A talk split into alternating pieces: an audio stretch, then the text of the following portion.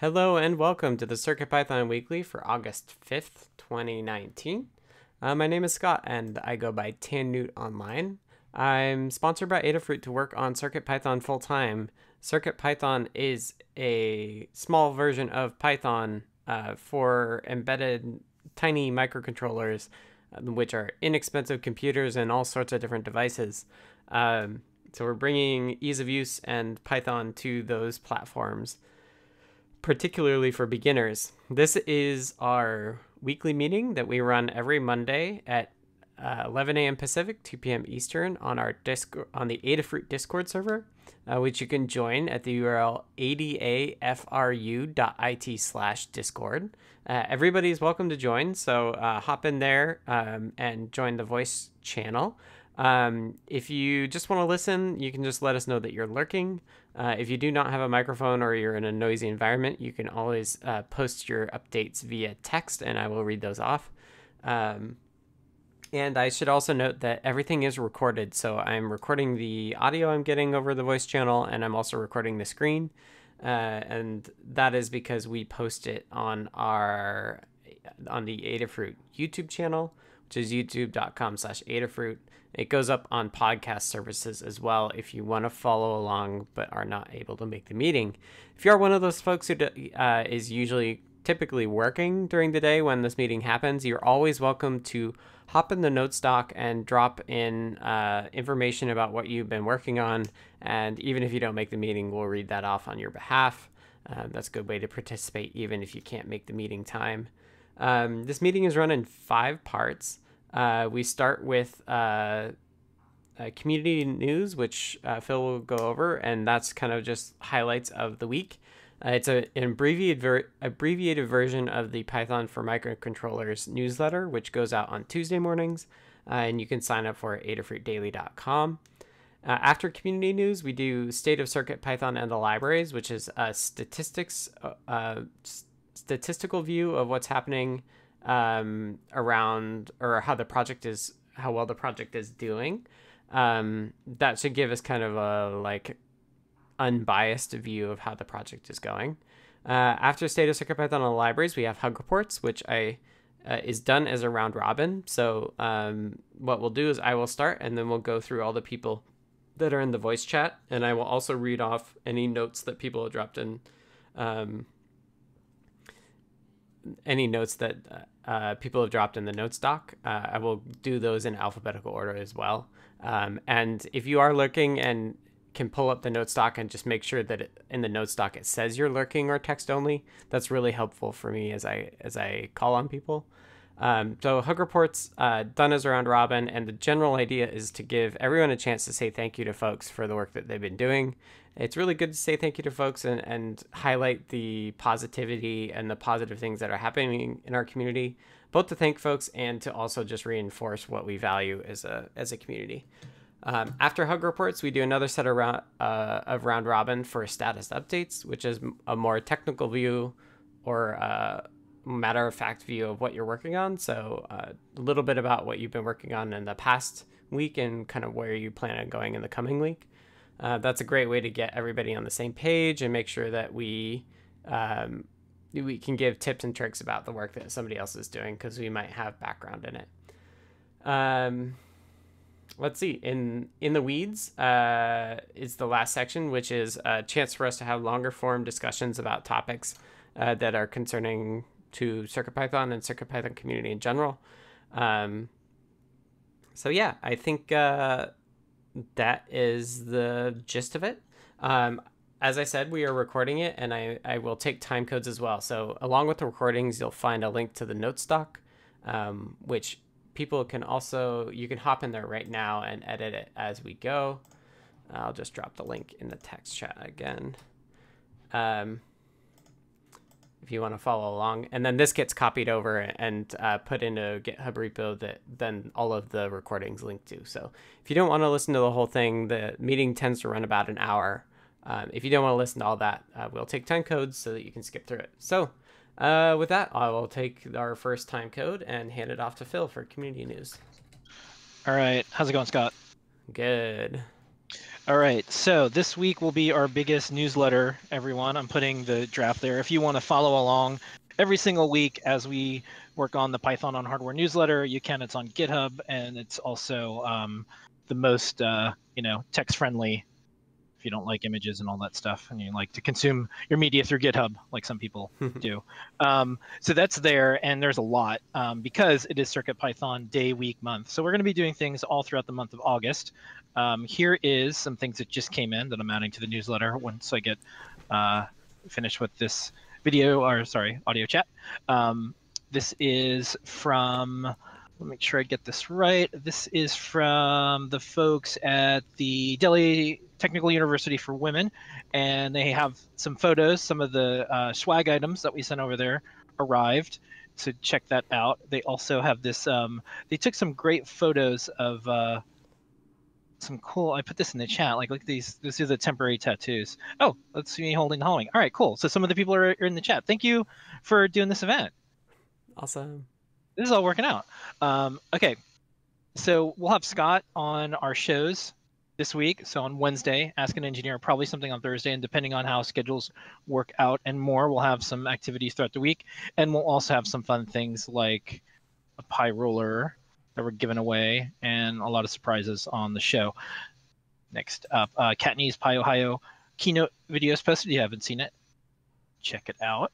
In other Adafruit news, um, siddacious is doing a talk, so I included that in the newsletter as well. That's coming up pretty soon in San Francisco if you want to learn about accelerating driver development with Circuit Python.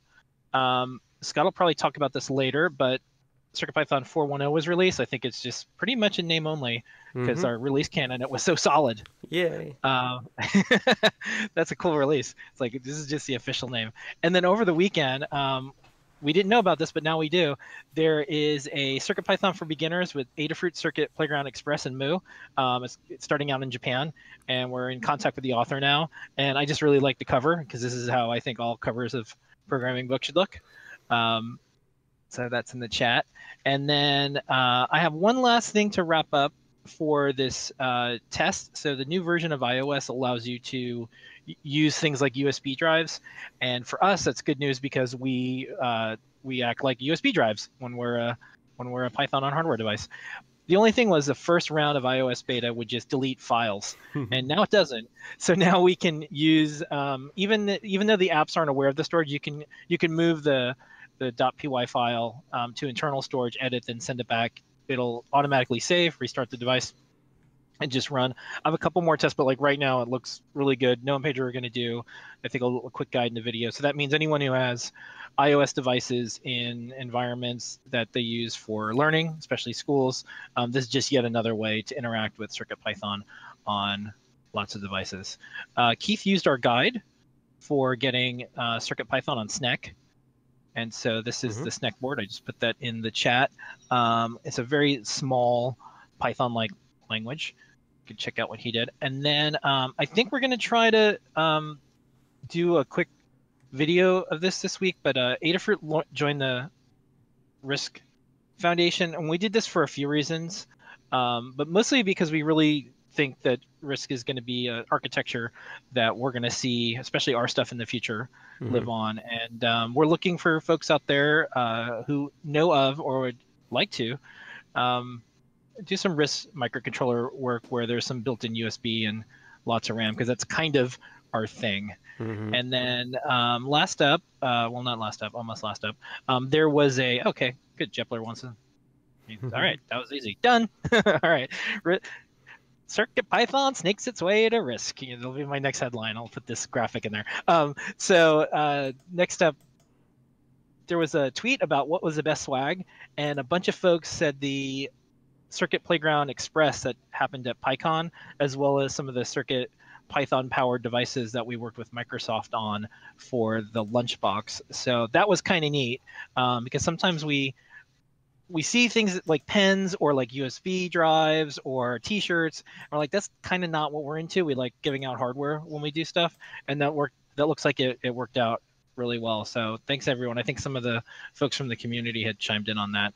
And then last up, because I got to go on to next thing, um, Hug reports for all. Thanks for making this uh, a fantastic first uh, Circuit Python day week. if I'm using time, if I'm using time words the right way.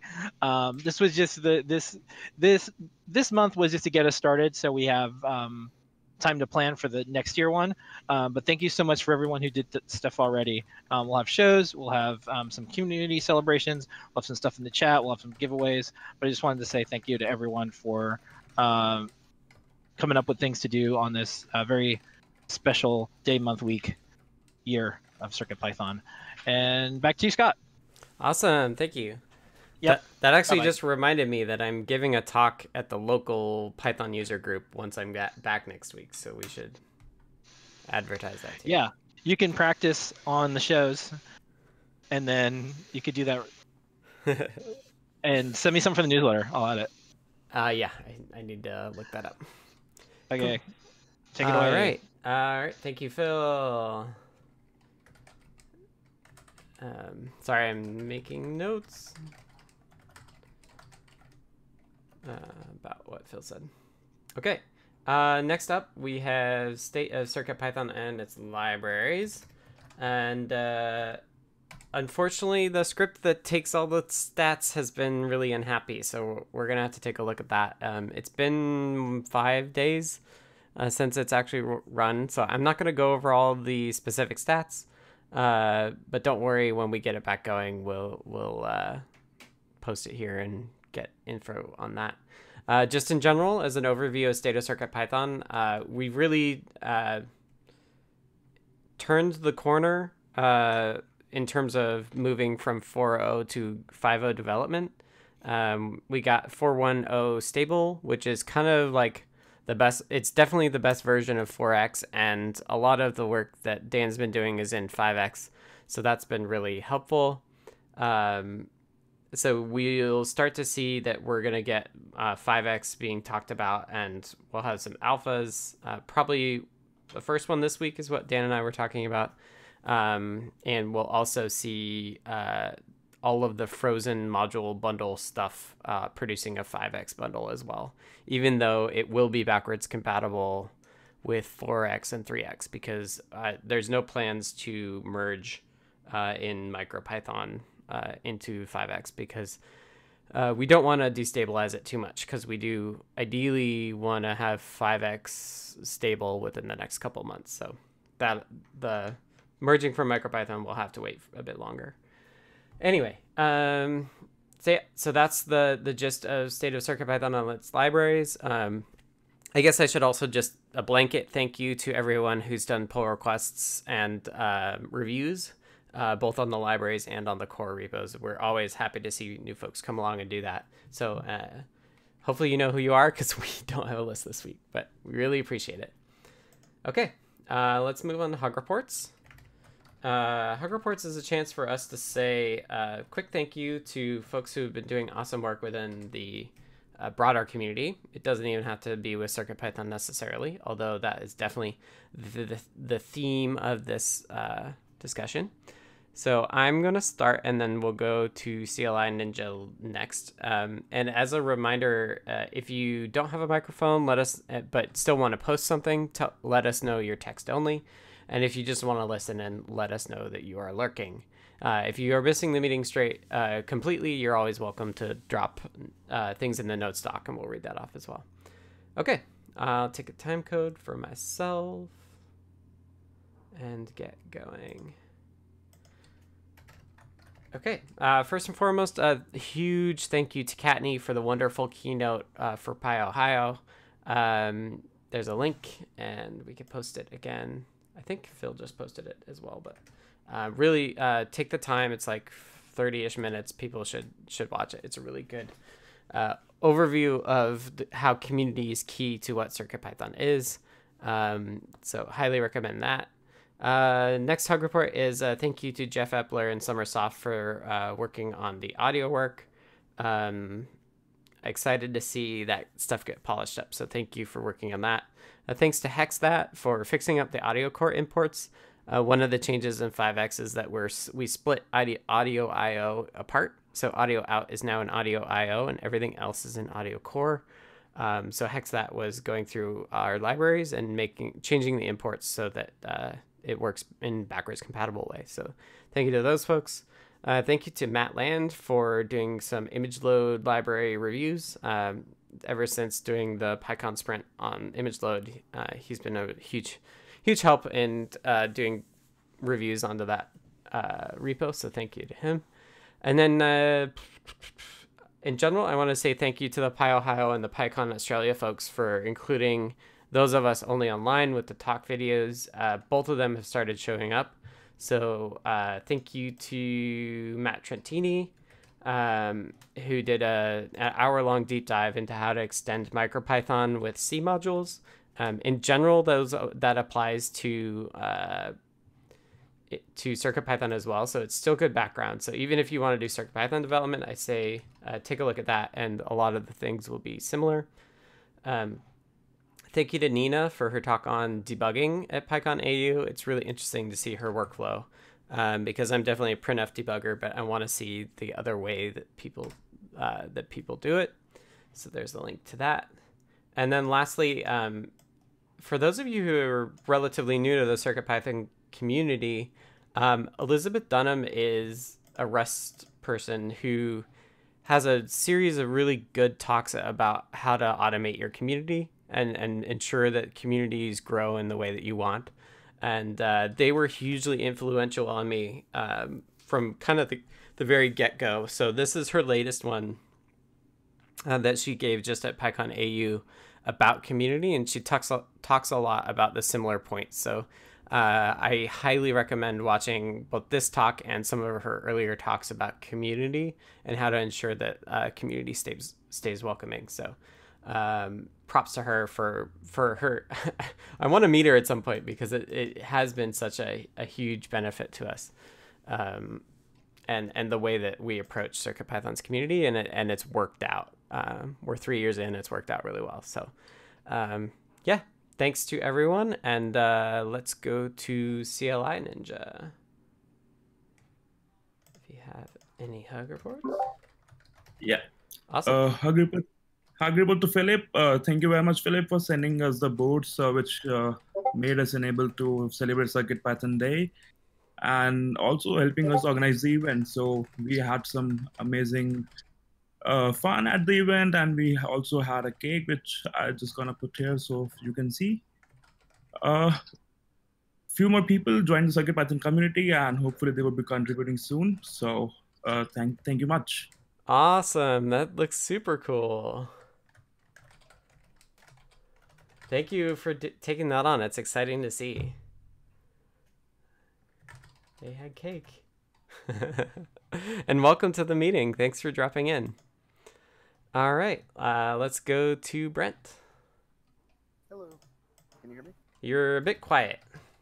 Oh, I'll fix that in a second. I'll just speak louder.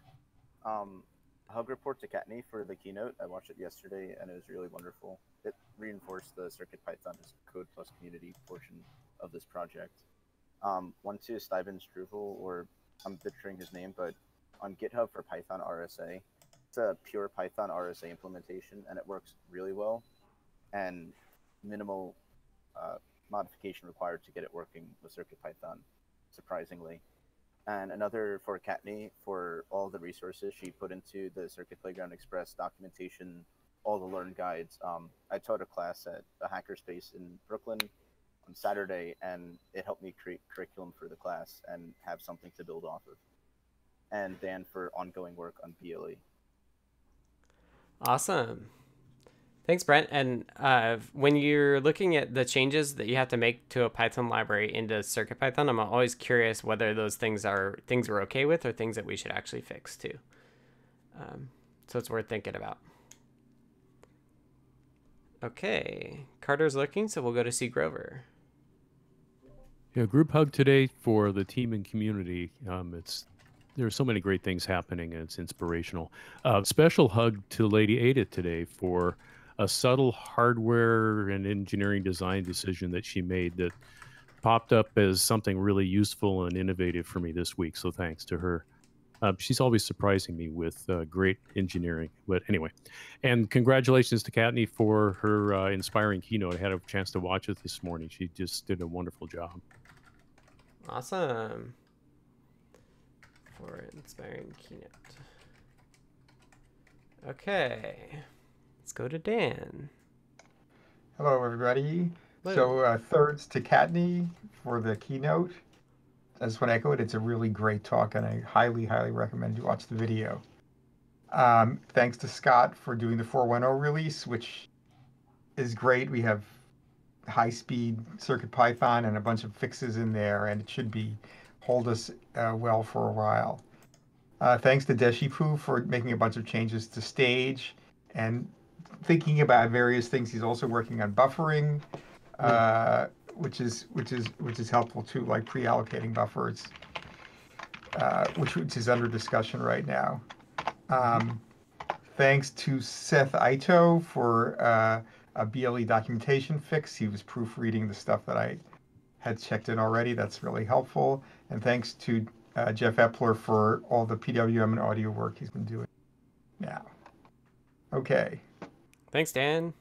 All right, let's go to Dave Brichetti. Hello, how do you hear me? Yeah, sounds good. Oh, awesome. Uh, my first time here. I'm a programmer and a teacher, and I love being able to run Python on. So, my hug is a general hug to everybody who's uh, brought that to us. Great, and thank you for joining. Happy to have you Yeah. here. Thanks. All right, Dave P is lurking, so we'll go to Deshipu. Uh, okay, so that's on our list. So Kattni for the keynote, it's very inspiring. and uh, for the font, I lifted from it because uh, it's a really nice font for, for displaying code. Uh, Dan uh, and uh, TanNewt for uh, reviews and improvement suggestions on my pull requests. I really appreciate that. Uh, for the discussion about audio buffers. Thank you for, for starting that. I didn't notice that there is an opportunity for, for doing it even better. Hmm. Uh, sommersoft, Dorin, and Lady Ada for the English lessons. and uh, uh, Dan and Jarin for uh, continuing uh, the fight with uh, Bluetooth stuff. So that's it. Thank you. awesome, thanks Deshipu. All right, uh, Hakuzatuna is lurking, but has some text in here, so I'll read that off. Says, uh, hugs to everyone who's written Python intro guides. I've been able to point a number of people on Discord to them and stay, uh, instead of saying, go buy this thousand page Lutz book to learn Python. So props to folks. And let's go to Jeff Epler. Hello, all. Uh, I just have group hugs today, um, and also I'm blushing for everyone thanking me, uh, hoping to bring that PWM stuff uh, to the finish line soon. Uh, but I'll see you in status updates. Sweet. And uh, thanks for joining us, Jeff. All right. Yeah, I hope to uh, keep my schedule rearranged so I can hang out a little more. Awesome. That would be great. All right, let's go to Jerry. Hi, uh, thanks again to Dan for his continued BLE work and, uh, and his patience with, uh, with my questions about his stuff, especially stuff that hasn't been released yet. Thanks. Awesome. Thanks, Jerry. Okay, I'm going to read off Kattni.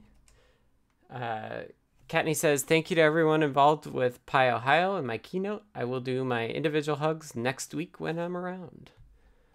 All right, let's go to Maker Melissa.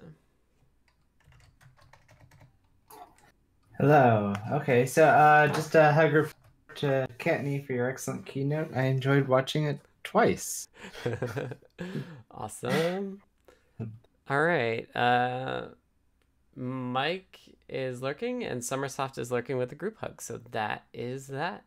Uh, thank you to everybody for hug reports and uh, particular shout out and thank you to the folks who are new to the meeting this week. Um, this next section is uh, status updates, and it's run in the same exact way as the last section, where we do uh, kind of a round robin. Uh, and again, I will start. Uh, the general idea is that you spend a little bit of time talking about what you've been working on in the last week. That could be core CircuitPython work, that could be library work, that could be what project you're building. It's all game, and we want to hear about it all. Um, So yeah, what you've done in the last week and kind of where you're going in in the coming week. Uh, and then we may have tips or tricks or comments about the, the work that you're doing. If it's going to be a long form discussion, uh, the next section in the weeds is the better place for that. So um, if you have those, drop those in the text Circuit Python text chat if you have in the weeds topics, or put them in the notes doc directly. We'll get to those once we do this round robin. So uh, let's start off. I will start with my status update. Um, I was doing more e-ink tricolor work. Um, I finally kind of got it to the point where it was computing what pixels should be the third color uh, pretty well. So you give it like a highlight color, and then anything that is that highlight color in the uh, you know bitmaps under the hood will then get the color, the highlight color of the display. Looks pretty neat. Um, so I've pretty much done there. I, I have some refactoring and reorganization to do with that work. Um, but the e-ink side or the e-paper side is, is pretty well set. It's available in a repo on my version of CircuitPython, but um, I'm not gonna get it in.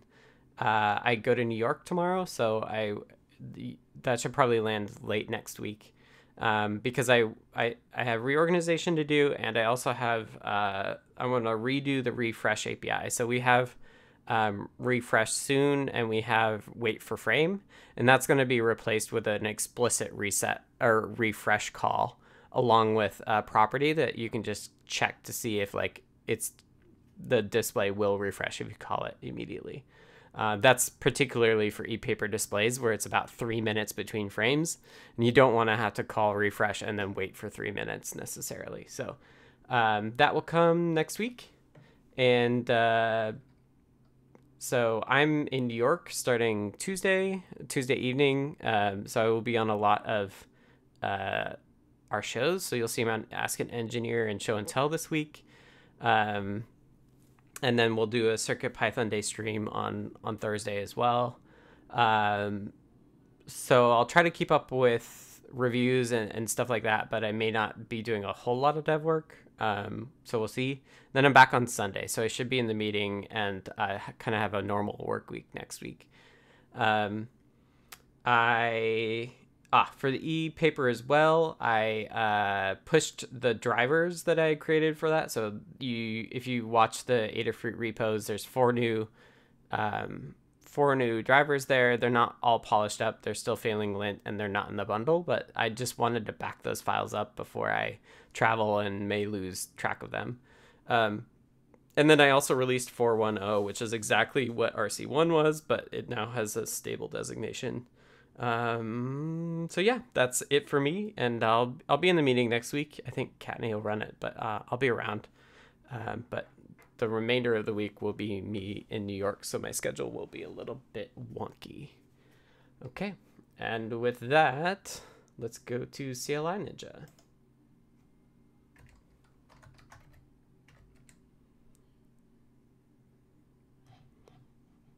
Do you have any status update?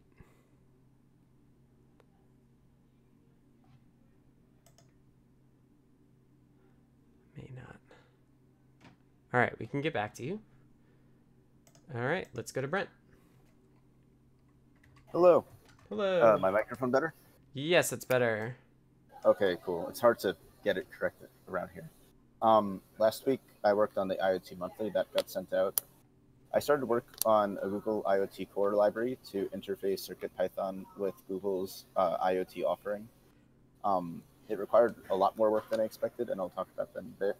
I spent uh, my Saturday afternoon teaching CircuitPython at New York City Resistor.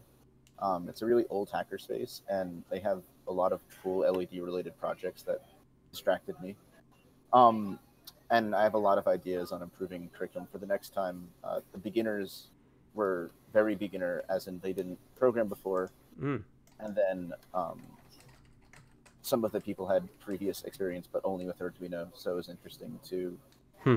uh, kind of understand people from both perspectives because I do this every day. So it's interesting to see people who have never done this before work with it. Right. Um, I got CircuitPython RSA into a good spot. Um, hopefully, I'm going to release it this week prior to an IoT Core release because it's a dependency for that.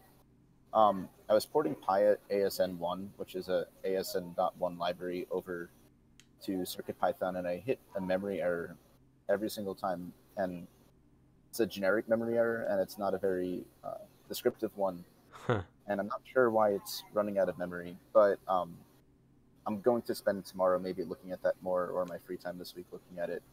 But it'd be really cool to get it working with CircuitPython because that would allow us to generate um, a public and private key on our computer, and then drag them, drag the private key over to the CircuitPy drive, and have the RSA library do decoding of um, Hmm.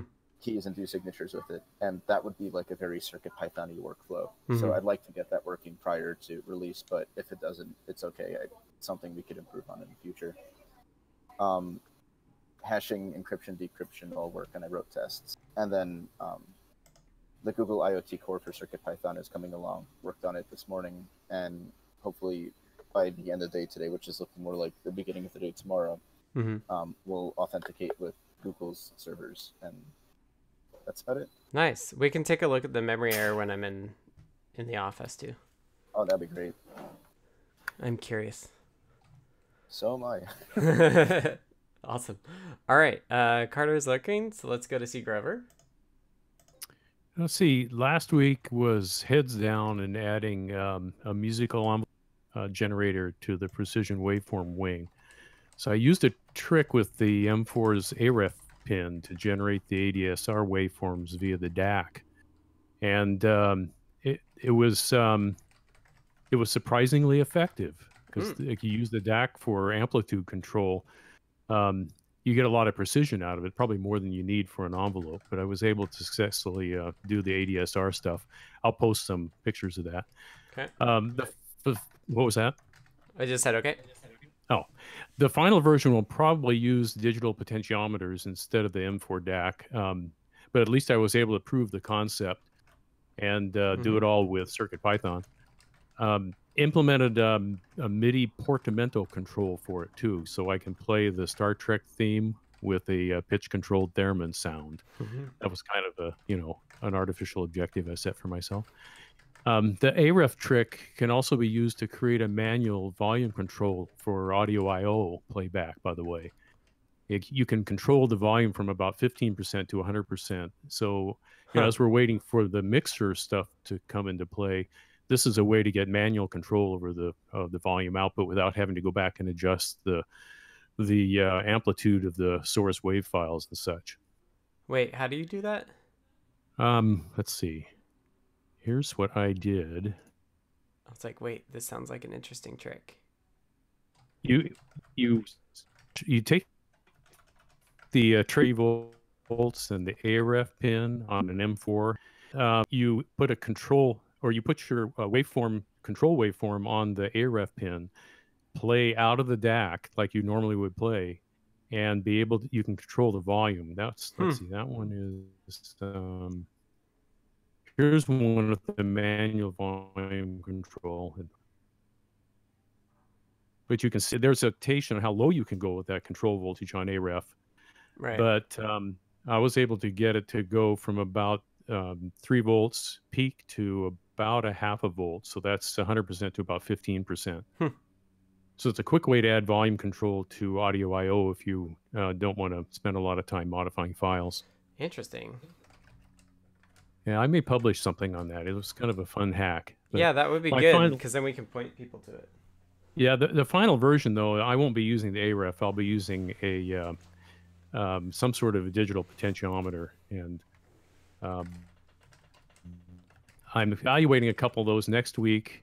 Okay. I've got a, an Osh Park board coming for the AD5245, and I want to play around with that one a little bit because it's not as sensitive to the audio bias voltage on the three pins for the potentiometer, and um, and it works really well from uh, about 2.7 volts up to 5.5 volts. You don't have to have a higher voltage for the audio stuff.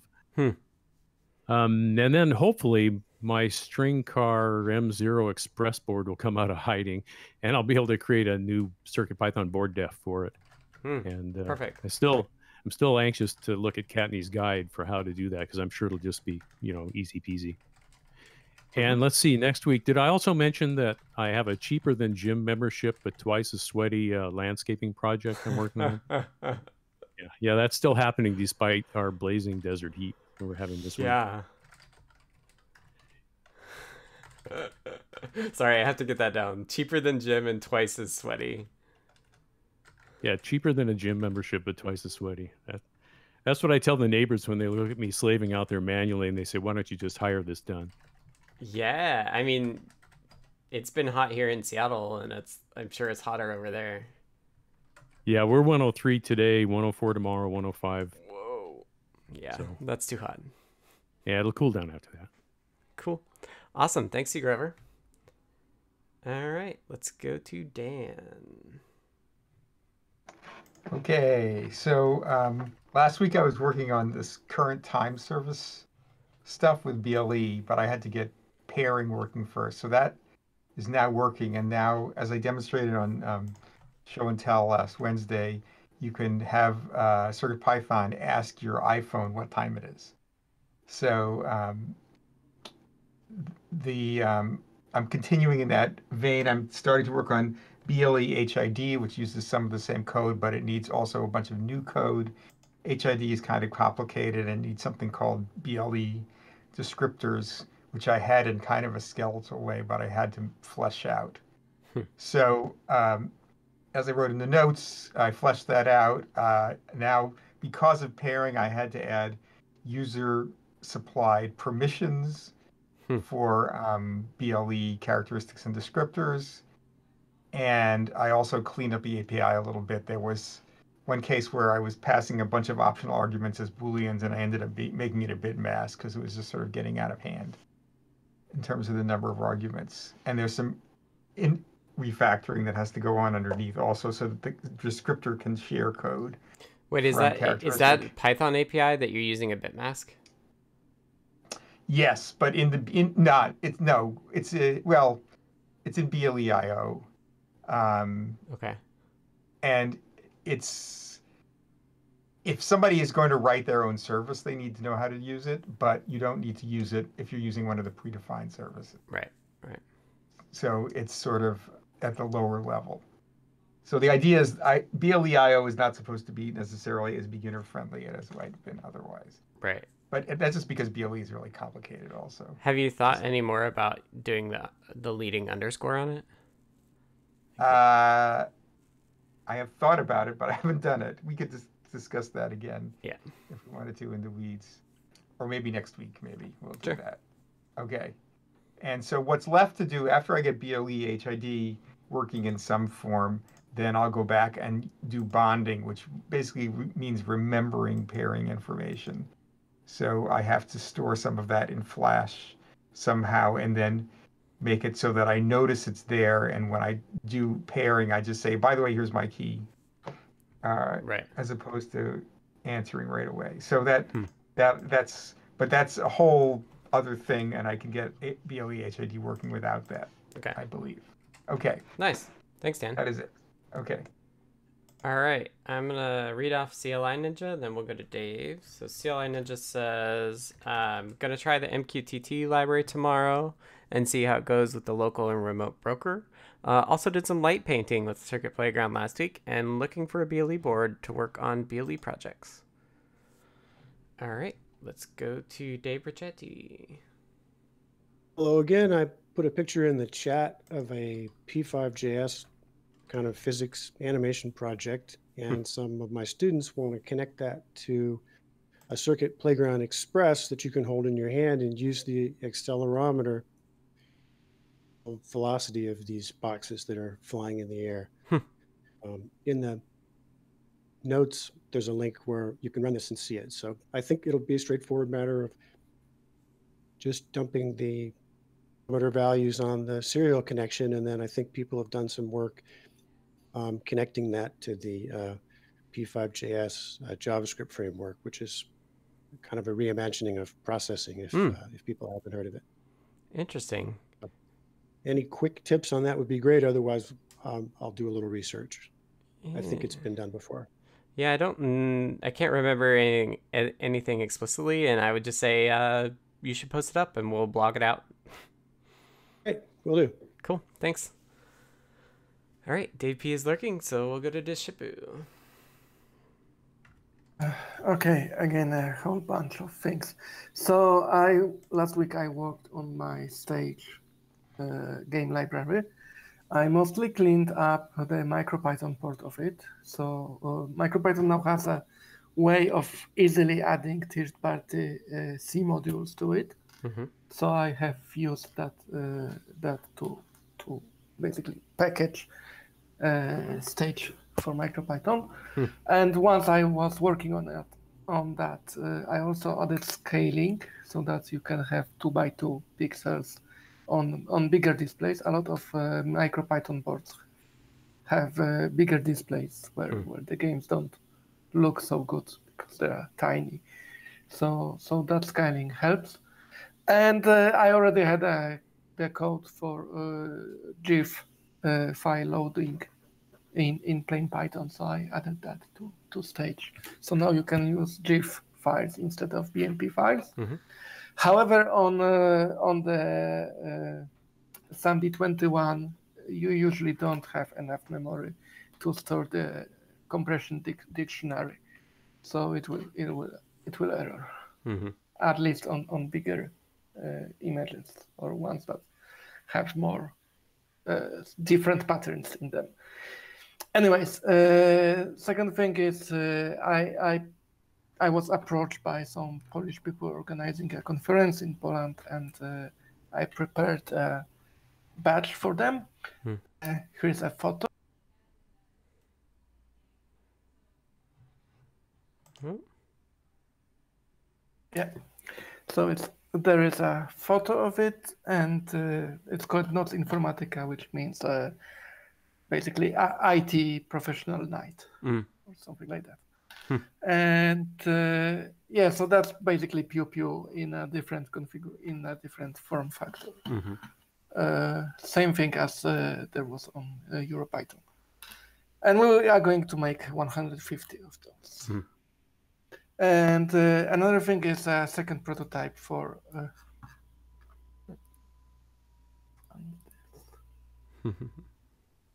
uh, so I mentioned uh, last time that I'm working on a, another version of Pew Pew, this time with a display, and then uh, SAMD 51 uh, Mhm. microcontroller. So I have a working prototype. It only needs that one bodge wire because I forgot uh, a pull up on the reset pin. Oops. Turns out that SAMD 21 works without it, SAMD 51 doesn't. Right. Yep. So, yeah. So one one resistor missing in there, and I I'm not happy with the button alignment uh, as well. So I will probably, and the buttons are not that nice. I will probably still experiment with it a little bit, but uh, it's Hmm. mo- it mostly works. Uh, it's basically uh, something like PyGamer, uh, act- actually PyBadge, Mhm.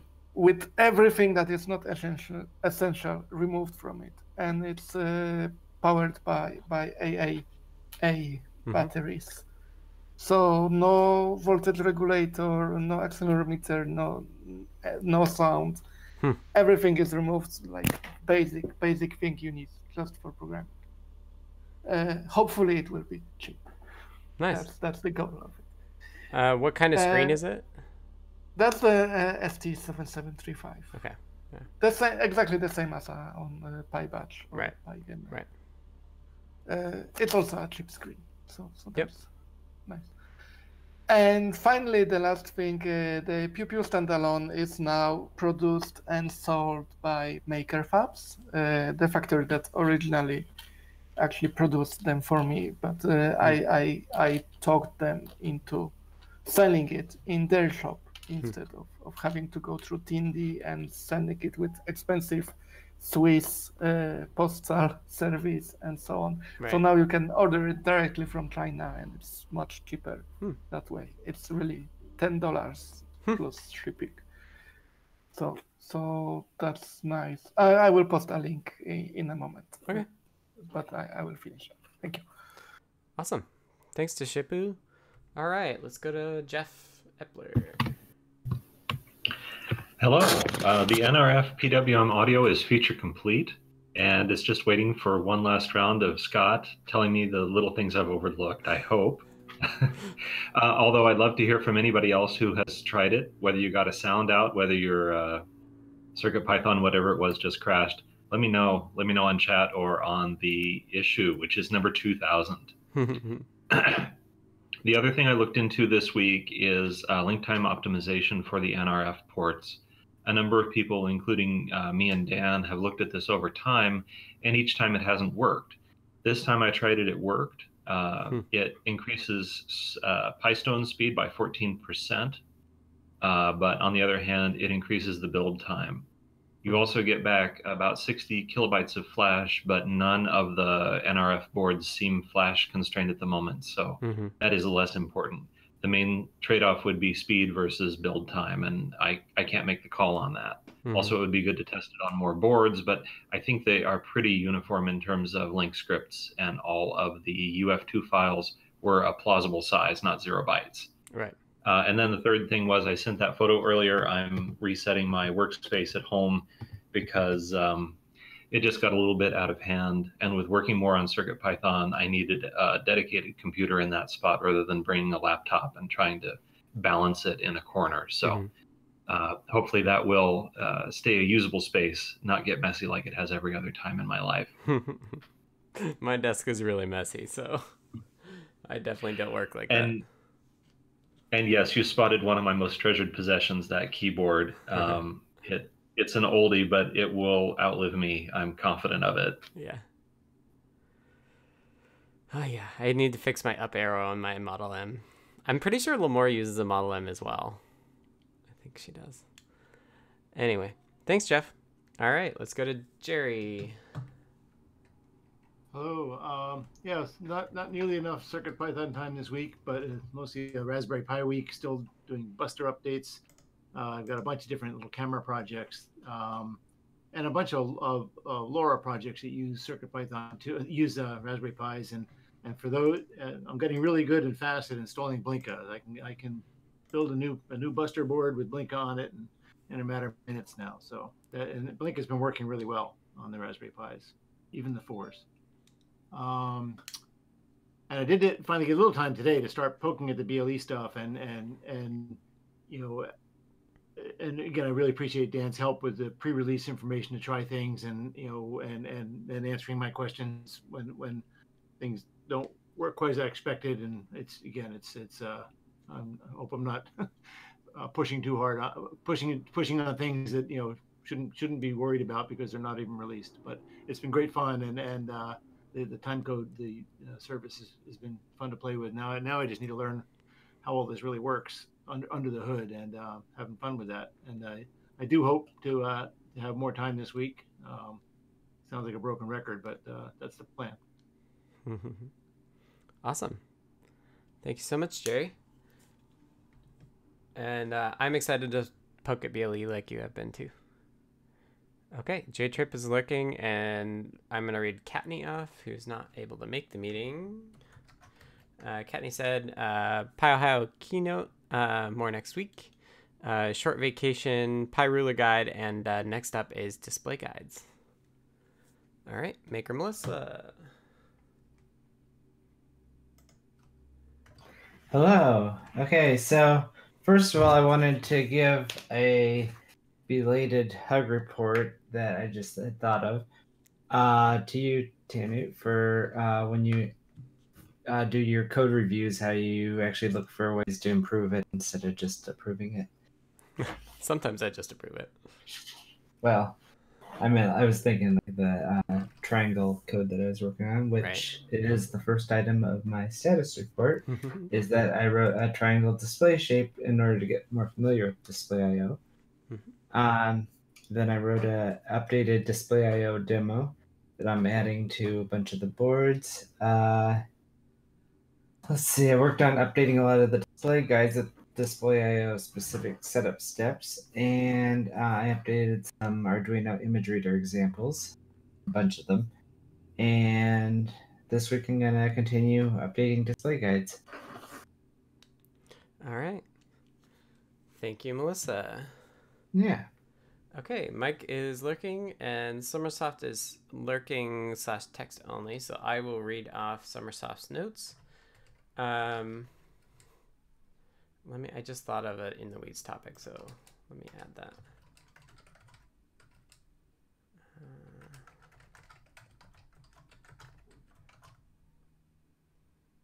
Okay, so sommersoft says uh, last week uh, for Rosie Pi got Ubuntu Server 1904 working. It's uh, ARM GCC is version 7.2018 Q2.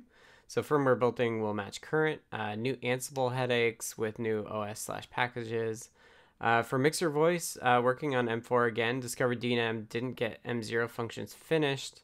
M0 doesn't have the thumb ASM instructions used on M4.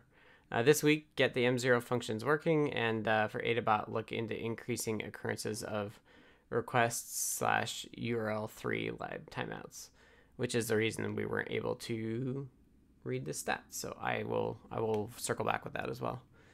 Um, uh, I'll, I'll do a belated hug report for Devo, who's uh, in our chat being super excited that they fixed an SD card issue. So hugs to Devo for taking on SD card issues. It's uh, a deep, deep hole, uh, but sounds like it was successful. So good job there. Um, Jeff Epler paraphrases uh, someone at PyOhio by saying, I'm giving you these review notes because I have a lot of confidence in you and want you to grow as a developer, which is totally the mental model for code reviews. Okay, and that is um, that is status updates. Let's go to our final section of the day uh, called In the Weeds. And this is where we take a chance to talk about longer form uh, topics. Uh, so we're to start with uh, Dan. And if you, oh, before Dan starts, if you have any other topics, please drop them in the notes doc or mention them in the text channel, CircuitPython text channel. We'll snag them and call on you in order. Okay. Go ahead, Dan. Okay. Hi. All right. So the first is just a question. I, I can't remember if we gave up on Korean and other ideographic languages because there's something missing from Unicode support in CircuitPython, or was it because we didn't have a font I for it? I, I think the Korean PR that was outstanding is like I just didn't understand that it wasn't like thousands of characters like Chinese is. So if we had a font and set it up to use it, I think it would work. Yeah, yeah. Korean is is syllabic, so I think we could probably find a font. Okay, yeah. For it, yeah. Deshipu says it's about ninety. So yeah, it okay. would be awesome if we could get that in. Um, yeah, that would be very interesting. And yeah. Deshipu okay. also has experience with using a custom font. That was at a board level, but my intention was that you could do a custom font on a language level as well. Yeah, actually, if you use FontForge, you can you can have any glyphs in there. So you can draw. Right. It's okay. It's okay if the source font has more characters as well, because the the code that bakes it into CircuitPython will only do the ones that are referenced. Okay, let me write, take a note here. So this isn't about when you see it on the term, uh, connection over USB. This is about if you're on a display. Right. Well, it's yeah. yeah, it's kind of both, right? Like we we currently can't separate out the like needing a font per language and what language the build is, I think. So it's like a if we have Korean, we need to support the display stuff. Whereas we could potentially like for Chinese, for example, we could add Chinese support to the strings, but not turn on like all of the terminal IO stuff. Um, is another option, but I don't think there's a knob for that right now. Right now the translation has to have all of the characters for the font. Otherwise, I think it the build will not work because I have it. I think I have it set up. Okay, because I had looked at that pull request and the request fails um, to build just because there's a misplaced double quote mark and I don't know what happens when you fix that because I didn't go so far as to test it. Mm.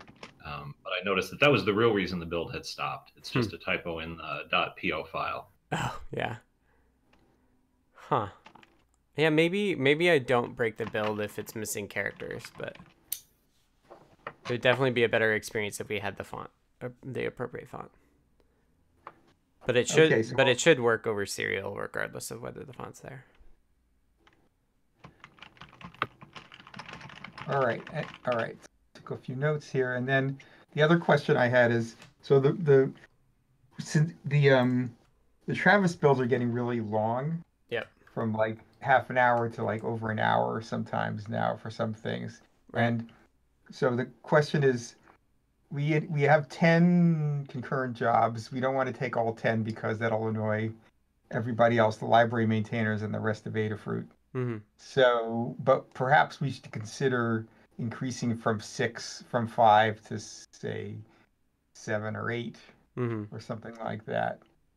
And in the course of that, we might clean up those lists a little bit, try to balance them a bit, a little bit better, and maybe separate out the third-party lists, not necessarily to make them lesser, but just to make it easier to tell somebody where to add Mm-hmm. a new board. Right. So um, this is partly.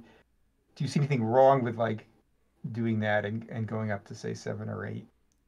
Uh, It, it'll only increase, you know, it'll improve things by like 20, 20, 25 percent or something like that. So yeah, I mean, I, I'm kind of wondering whether, like, we do a make clean for every build. I wonder how much time we would save if we were actually smart to like say like all these three these three boards have most in common. I don't know because we use you we use the command line defines to do different things and like that basically means you need to clean. I think. yeah, yeah. Each board there are right. There aren't that many boards that have exactly the same set of compile options, Right. and there's a lot of if if of pound ifing in there. Right. I mean, so I would also be tempted Well, to also- go the op- opposite way and like just break all the boards up again and just pay the overhead of cloning to have lots of little jobs.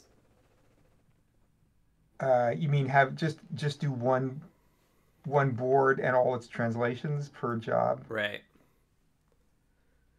hmm Cuz then at least like all of the library builds can get slotted within those those small sub jobs. But we could do ten at a time, right? I see what you're saying. Yeah, that's an interesting idea too. Yeah, Okay. like it's definitely it, will probably be slower, but it means that we don't block things then.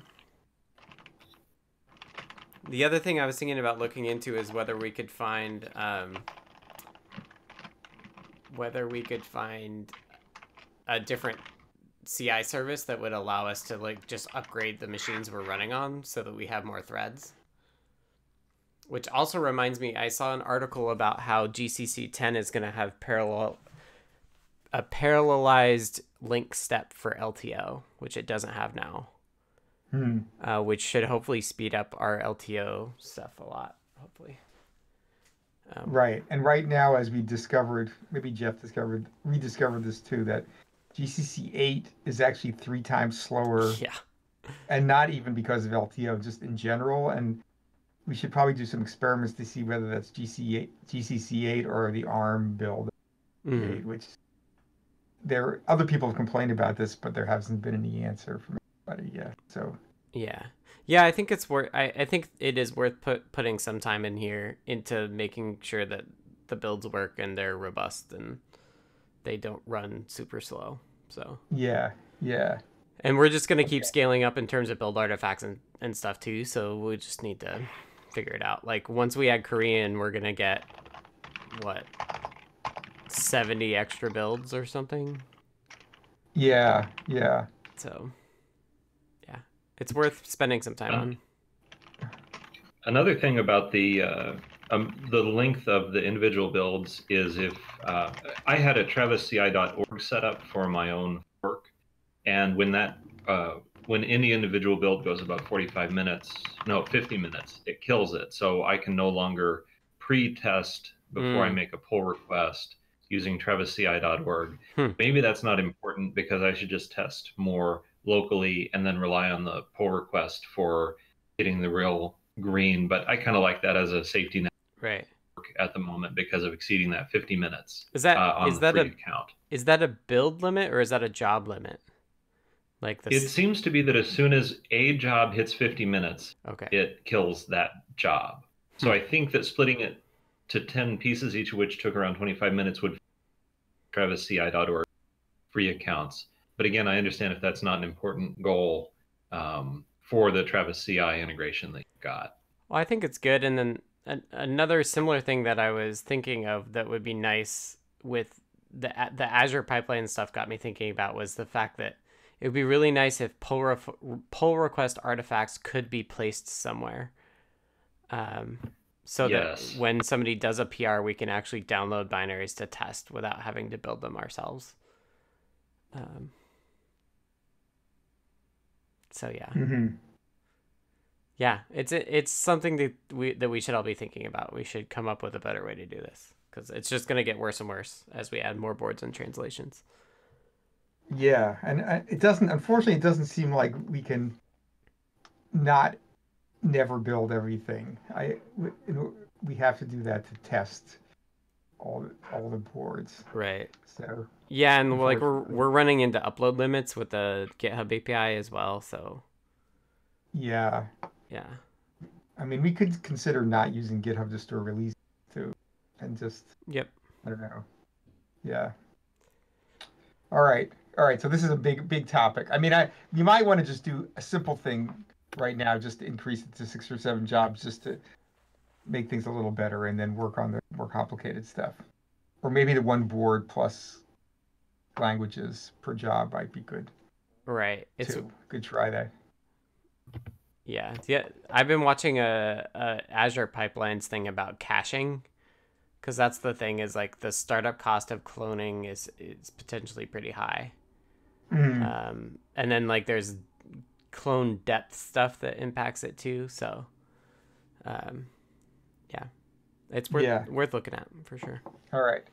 Okay. So that's those are my two things. all right Okay. let's kick it over to jeff All right. So um, I've just been doing the audio on NRF, uh, but also um, I noticed this PR about uh, sending in a pre-allocated buffer for the wave file objects, Mhm. and I wonder if there's a different and better way to deal with memory allocation. But it ends up a little complicated. There are audio sources like uh, raw sample where you can't destroy the buffer. You um, Right. uh, there are ones like wave file and Sampler where you can destroy the buffer. So potentially you could reformat your audio in place hmm so that you don't need another memory allocation within the audio out object. Right The problem with NRF is uh, sometimes that buffer that you need for the audio out DMA can be bigger because every sample is 32 bits no matter what. So if you have a, like an, an 8 bit mono sample in, you Mhm. need four times the storage. So you can't reuse the area right allocated by wave file. So, what is the way to reduce the allocation uh, to the minimum and have the audio out object and the sample object cooperate better? Um, is is the general idea? Because I'm pretty sure you can save uh, at least half a kilobyte um, of RAM if you get this right. right you have to have some like pre-negotiation about like what the shared buffer's properties are going to be Yeah, and I mean, I kind of think you want to work backwards from the audio out. Tell the audio out, I want to buffer this many samples at once or this many milliseconds at once, hmm maybe. And then it gets snobs to tell wave file here's a buffer you can read into with your data. And then I will turn it into the final form that has to go out to the DACs or the PWM or the I2S. Uh, but that's kind of an inversion of how it is now. And so that would turn out to be a big topic. Mhm. But I don't want this work to go into uh, polishing the um, the pre-allocated buffers for wave files if we're we're going to go this other way in the medium term and then create another uh, breaking change and all that uh, stuff. right but I don't have any answers. So, uh, anybody? I, I don't think. Deshipu, I think you had some opinions about that.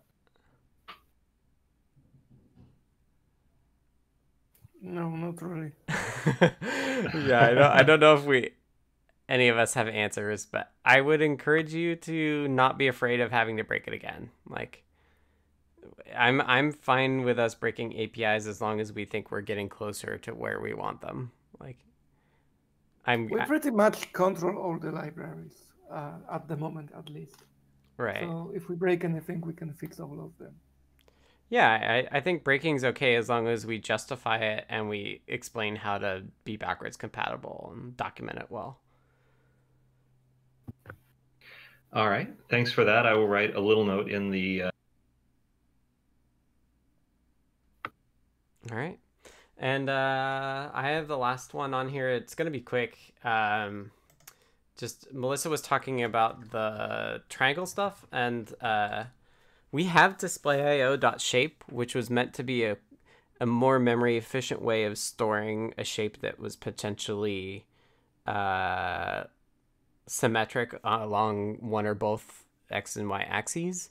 But as far as I know, nothing uses it. The all the shape stuff right now uses bitmap directly, and that's potentially a better solution because it can store multiple colors, so you can do outlines and things. Um, should we just remove shape with 5.0? And like, if we need to be more efficient later, we can.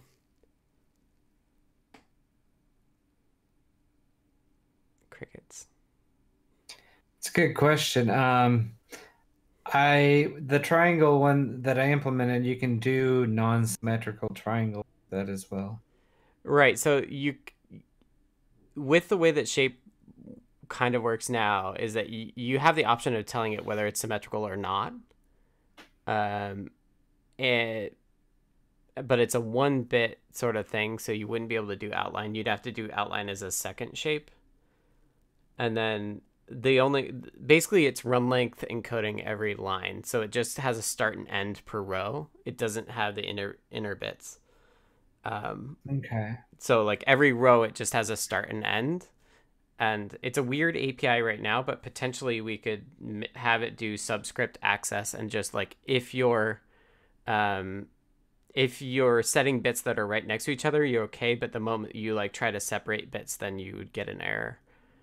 Um, but it potentially like if you had a giant circle, right? Like you would save a lot by just having two you know eight uint 16s per row rather than um, rather than one uint 16 or whatever per Yeah. Hmm. location It would especially work well for like menus and all that stuff where you have rounded rectangles and, and Right. things like that. yeah that's that was it its intent but like nobody is using it as far as i know so i think Yeah, well, well, we don't have much API stuff yet, right? I think we should leave it because I think it could be used in the future.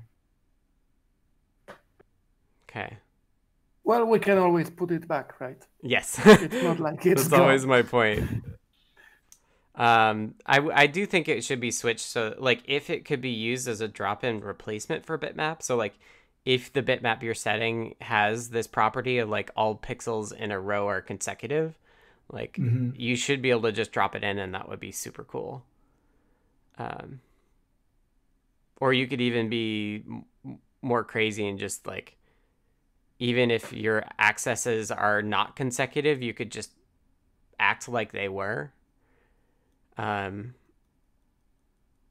which means you not necessarily get the same bitmap that you write in out but it would still save you and not complain if you're like doing an intermediate set. But i don't know. Melissa i think if you could take a look at that and just like give me your thoughts on it. Yeah, I had. It's one of the libraries I haven't really taken a look at before, and I was actually starting to do the triangle thing because I was trying to come up with some demos and I was diving a little deeper into the display IO to see what things it could do. So right yeah so that's the- another thing I could look at. Yeah, like the shapes library really was like it. It's like the display IO dot shape was meant to be like a, a an easy way to store different shapes. So like if you have a circle, you only have to do a quarter of the store a quarter of the circle, and then it will mirror it for you, for example. Um, mm-hmm. That sort of thing, but it might have been like a premature optimization as well, because everybody's just using bitmap, which is fine. But it's like shape. Shape will be quicker too because instead of having to do bit packing and unpacking, like all it has to do is do a bounds check, like a mm-hmm. Like it just has to seek into the array and then do a bounds check, and then it knows whether the pixel's a one or a zero. Yeah. Um, so yeah, I'd be curious if anybody wanted to compare the benefits of both of those. Okay, we'll leave it uh, for now. And let's wrap up because we're an hour and 10 minutes in. So this has been the CircuitPython uh, weekly meeting for August 5th, if I remember the date right.